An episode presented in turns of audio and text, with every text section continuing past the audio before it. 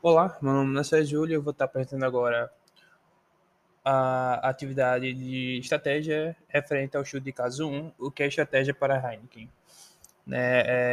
Esse trabalho é referente a uma matéria do exame com o título Para a Heineken Menos é Mais. O grupo lança o programa contra abuso de álcool. Então, essa matéria basicamente fala sobre a Heineken, com propaganda aí referente a justamente diminuição do consumo abusivo de álcool, do consumo exagerado de álcool,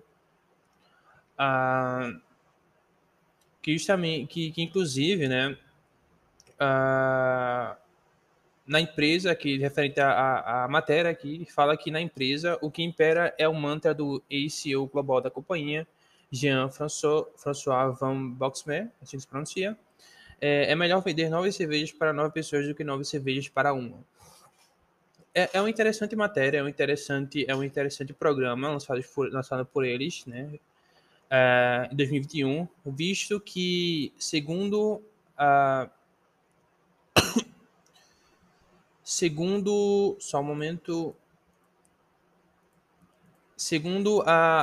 PebMed, que é o maior portal de atualização de medicina do Brasil, eles dizem que na pandemia, o consumo de bebidas alcoólicas cresceram mais de 93,9% na quarentena, Então, essa campanha veio bem a calhar, digamos assim, justamente pelo fato de que o consumo de álcool aumentou muito, Então, inclusive, tem nessa matéria aqui da PebMed, feita por Ursula Neves, que a questão da... Deixa eu ler um trechinho. A venda online de bebidas alcoólicas subiu 93,9%, com 248,9 mil compras realizadas. A pesquisa analisou o consumo de 24 de fevereiro a 3 de maio e comparou os resultados com o mesmo período de 2019, Então, deu para ver que o consumo de álcool aumentou muito e a campanha da Heineken justamente foi voltada para essa questão do consumo abusivo, principalmente entre jovens de 18 a 24 anos.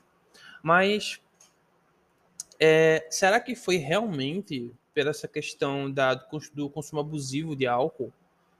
Assim, a intenção da Heineken foi... Será que a intenção da Heineken foi justamente contra o consumo abusivo de álcool, Porque, segundo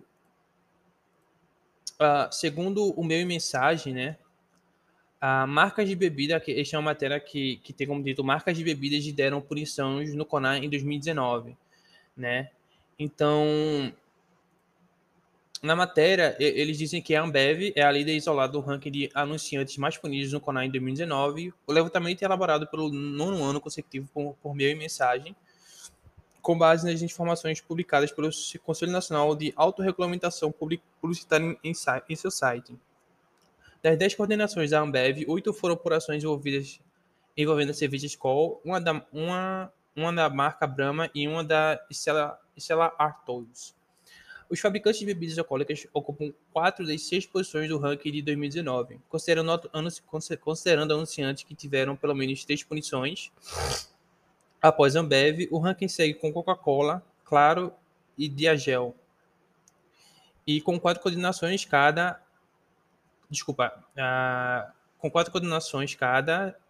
temos a Coca-Cola, Claro e Diageo. E com 3 coordenações a gente tem a Heineken e a Missiata. Então a gente vê aí que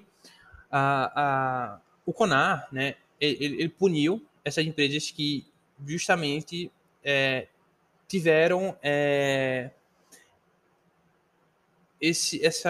como posso dizer, essa publicidade voltada justamente ao consumo abusivo de álcool, Então, o CONAR, ele justamente possui uma cláusula no seu código lá, que é o Código Brasileiro de Autorregulamentação Publicitária, que justamente tem o chamado princípio do consumo com responsabilidade social, né, que diz que a publicidade não deve induzir ao consumo excessivo, exacerbado e irresponsável. Isto posto, nos anúncios não deverão apresentar apelos à sexualidade como principal conteúdo, nem utilizar cenas, imagens ou argumentos que sinalizam sinais de maturidade, enfim.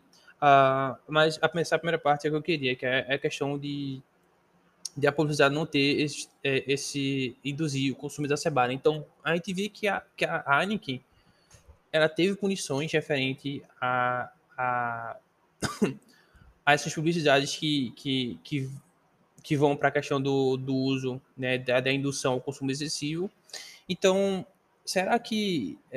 surge a dúvida aí, né? Será que esse programa foi justamente pelo pode dizer, pela boa causa de diminuir o consumo abusivo de álcool, ou foi para reduzir justamente essa questão das punições, né? Então fica um pouco da dúvida. E eu tenho também, na verdade, não sei se é um pouco contraditório, mas que é bastante referente à Heineken também, né? Que a Heineken, ela não tem só essa questão do álcool, né, do consumo de álcool. A Heineken também tem alguns programas referentes à responsabilidade social, né? Então, a Heineken tem, por exemplo, proteção de recursos hídricos, né? No caso da Heineken, a água é usada em grandes quantidades em toda a cadeia de produção, desde o cultivo do lúpulo até o produto final. Em razão disso, a empresa trabalha não só reduzindo a necessidade de água em todos os processos, mas também a água é devolvida ao meio ambiente, né? Essa matéria que eu estou lendo aqui é da Abre, Associação Brasileira de Embalagem. Então, a Heineken, ela não só tem essa questão do programa de redução do consumo excessivo de álcool, mas também tem a questão da proteção de recursos hídricos, tem melhorias sustentáveis na cadeia de fornecimento. Na matéria diz que seremos 9 bilhões de pessoas em 2050, o que significa que é vital aumentar a produtividade agrícola ao mesmo tempo em que os recursos naturais e a biodiversidade são protegidos. A Heineken trabalha para garantir que, em 3 décadas, 50% das suas principais matérias-primas vinham de fontes sustentáveis. Dessa forma, as práticas agrícolas melhorariam e os agricultores poderiam adotar padrões ambientais e sociais mais satisfatórios, né? Então, seguindo, a Heineken também tem a questão da responsabilidade social e ambiental.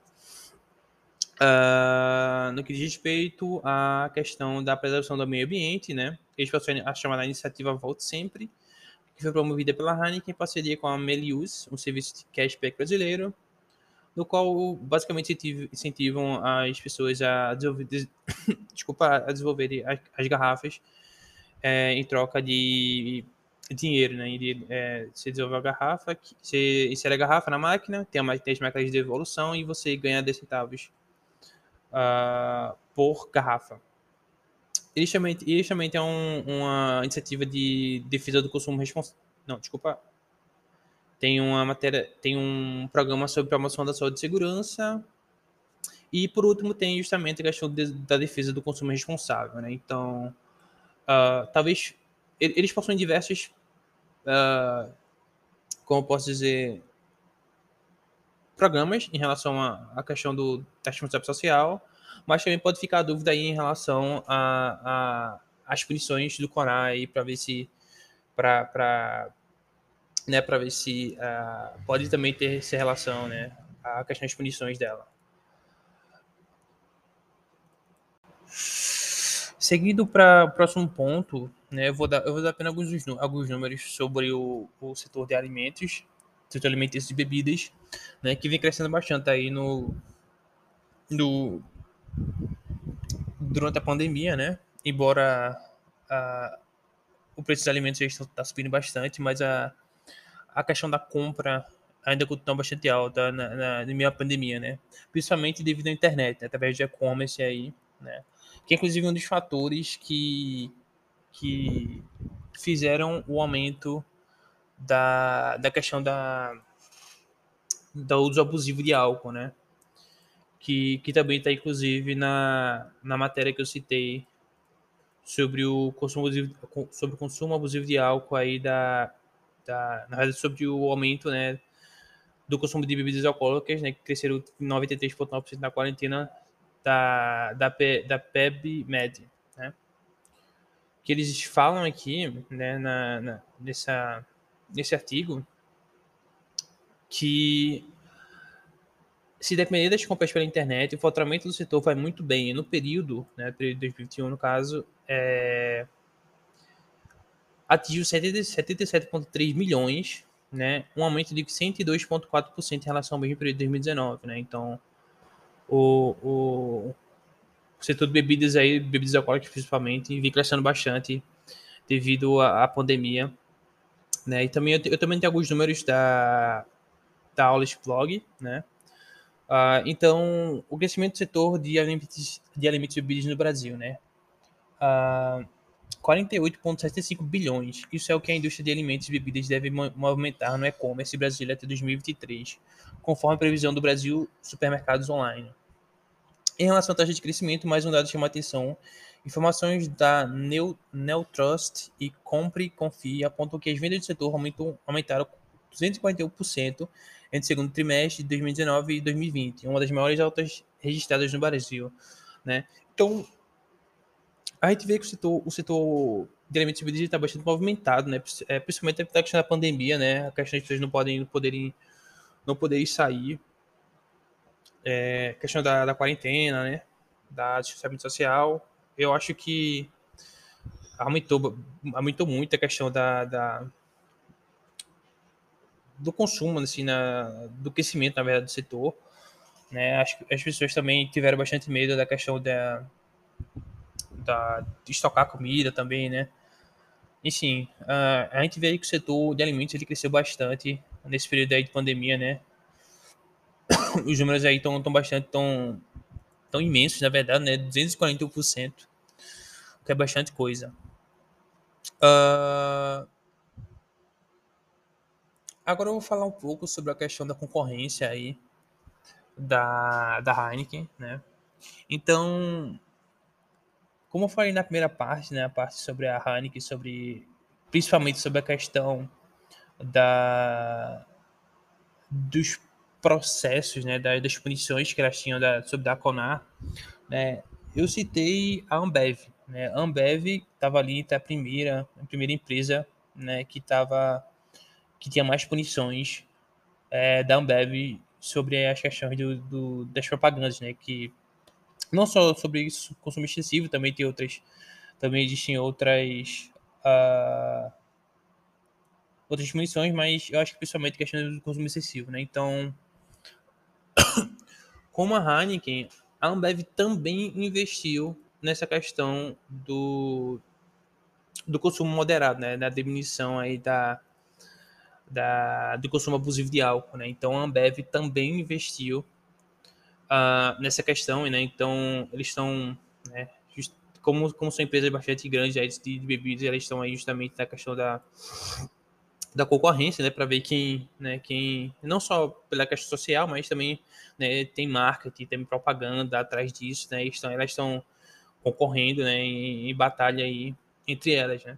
Para ver qual é a melhor empresa que tem a melhor propaganda, o melhor marketing social e consegue atingir mais pessoas aí, né? Então, se você entrar no site da Ambev, né, eles têm uma aba, né, sustentabilidade, na qual eles possuem, inclusive, uma página inteira falando sobre o consumo moderado, né? Falando sobre o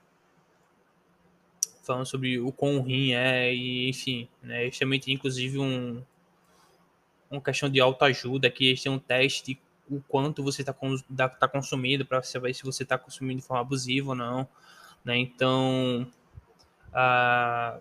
eu não sei se a Heineken tem algo desse como posso dizer, desse nível, né, aqui, porque eles possuem um site, inclusive, mas uma página toda falando sobre a questão do consumo moderado. Tem várias matérias aqui, né, e possuem testes para saber se você está consumindo de forma abusiva ou não, né? Então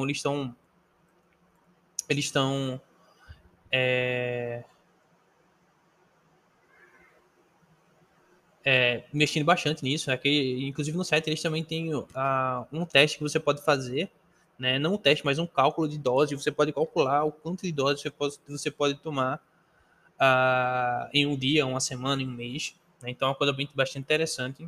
Repetindo, eu não sei se a Heineken tem, eu posso ver depois, mas eu acho que não, já que eles estão aqui lançando em 2021, né? A matéria que foi publicada foi em 31/3/2021.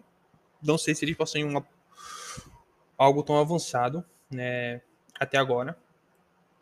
Mas a gente dá para ver aí que a questão da concorrência, né, tá bastante grande, né? Porque a Ambev é uma das maiores empresas aí de venda de bebidas, né? Inclusive bebidas alcoólicas. Então a questão da concorrência tá alta aí, porque, né, são duas empresas grandes, então e as duas empresas estão justamente investindo nessa questão mais sustentável, né, mais social da coisa. Então essa é a última parte do podcast referente aos encaminhamentos que eu poderia sugerir, né, eu planejaria para a empresa.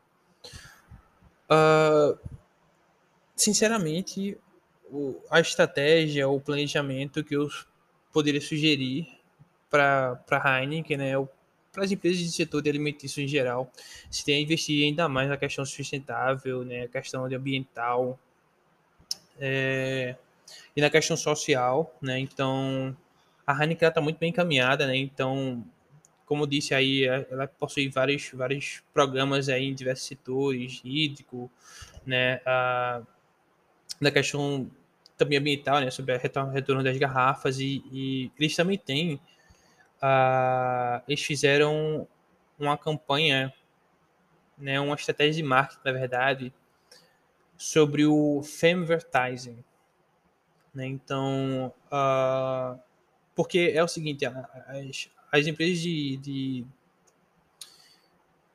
de cerveja, né, de bebidas alcoólicas em geral, elas geralmente utilizam conteúdo sexual nas suas propagandas, né, utilizando mulheres seminuas, né, tem aquela questão do vai verão, né, então eles utilizam bastante do apelo sexual, puxando mais público masculino, né. Então a Heineken percebeu isso, né, então eles fizeram uma estratégia de marketing contra isso, contra essa questão do femvertising, né.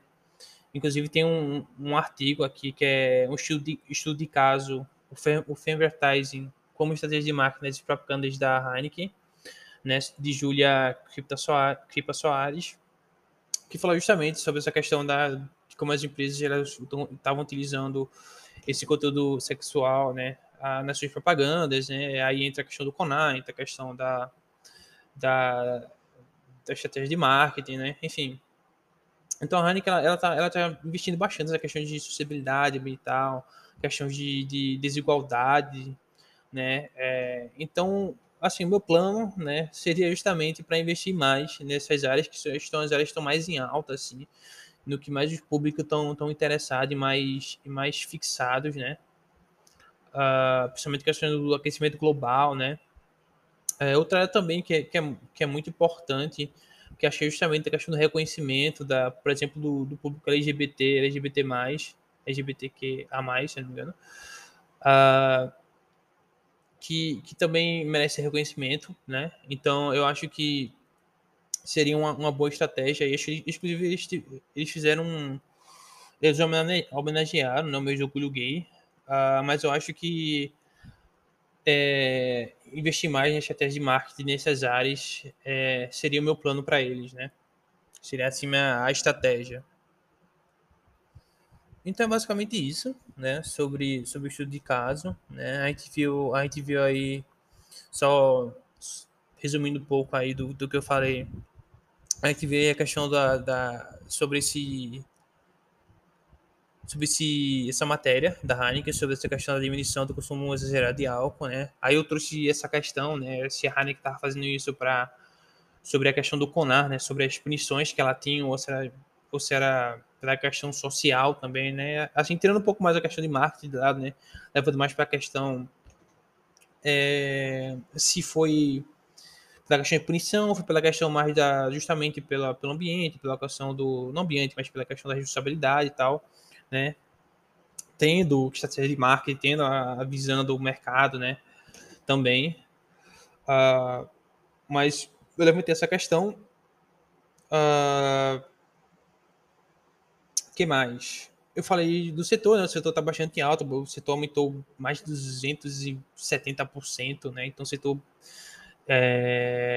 alimentício e bebida está bastante em alta, né? Principalmente a questão da pandemia, né? A questão do e-commerce está ajudando bastante aí no crescimento do setor, né? E justamente, principalmente, né? A questão da concorrência e do...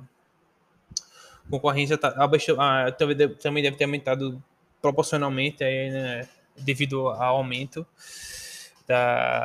do consumo, né? E como eu demonstrei também, não é só a Heineken que tá aí nessa questão do consumo moderado de álcool, né? Como estratégia de marketing. A Ambev também está nisso, provavelmente outras empresas também estão nisso, né? Tanto sobre a questão, novamente, sobre a questão de social, mas também como estratégia de marketing para chamar a questão do público, né? Eu não consumo álcool, mas assim, se eu tivesse o conhecimento, né? Se eu pudesse escolher entre uma bebida que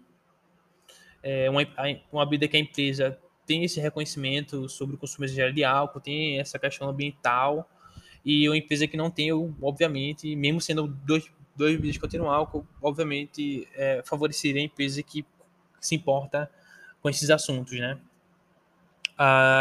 Então é basicamente isso o seu podcast. Só vai ter uma partezinha extra que vai ser a parte sobre as referências, né? Mas é basicamente isso. Então, essa última parte, que vai ser a parte sobre referências, né? Então, vou basicamente falar das referências que eu utilizei para esse podcast, né? Tem o artigo que eu citei, que é sobre o estudo de caso, o Femvertising como estratégia de marketing nas propagandas da Heineken, de Julia Kripa Soares. Eu acho que eu não cheguei a utilizar nenhuma citação dentro desse artigo, mas eu acabei citando assim, um artigo em si, né, que é um exemplo que a Heineken utilizou, né, uma estratégia de marketing. Tem a matéria em si sobre do exame, né, para a Heineken menos é mais, grupo lança para algumas contra abuso de álcool, feito por Victor Senna. Tem também a matéria da PebMed, sobre o consumo de bebidas alcoólicas cresce 93,9% na quarentena, feita por Ursula Neves, né, em 20 de fevereiro de 2021. Também tem a matéria da Abre, Associação Brasileira de Embalagem, né, com o título o exemplo da Heineken, como uma marca pode ter responsabilidade social. Também tem outra matéria do exame, né, com o título Heineken e Ambev, concorrentes se unem e discutem o futuro dos bares, feito por Maria Felipe. Tem a matéria do All Blog, que tem como título Números de Tendências do Setor de Alimentos e Bebidas que Você Não Pode Ignorar em 2021, feita por Camila de Oliveira.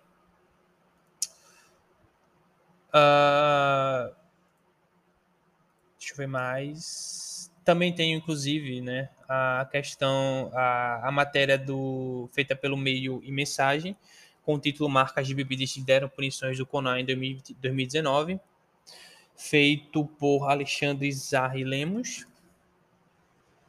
Então, essas são minhas referências sobre o podcast, né? Todas essas referências foram acessadas no dia 14 de setembro, né, entre as 21h30 e 22h10. Então é basicamente isso sobre o podcast. Obrigado pela atenção.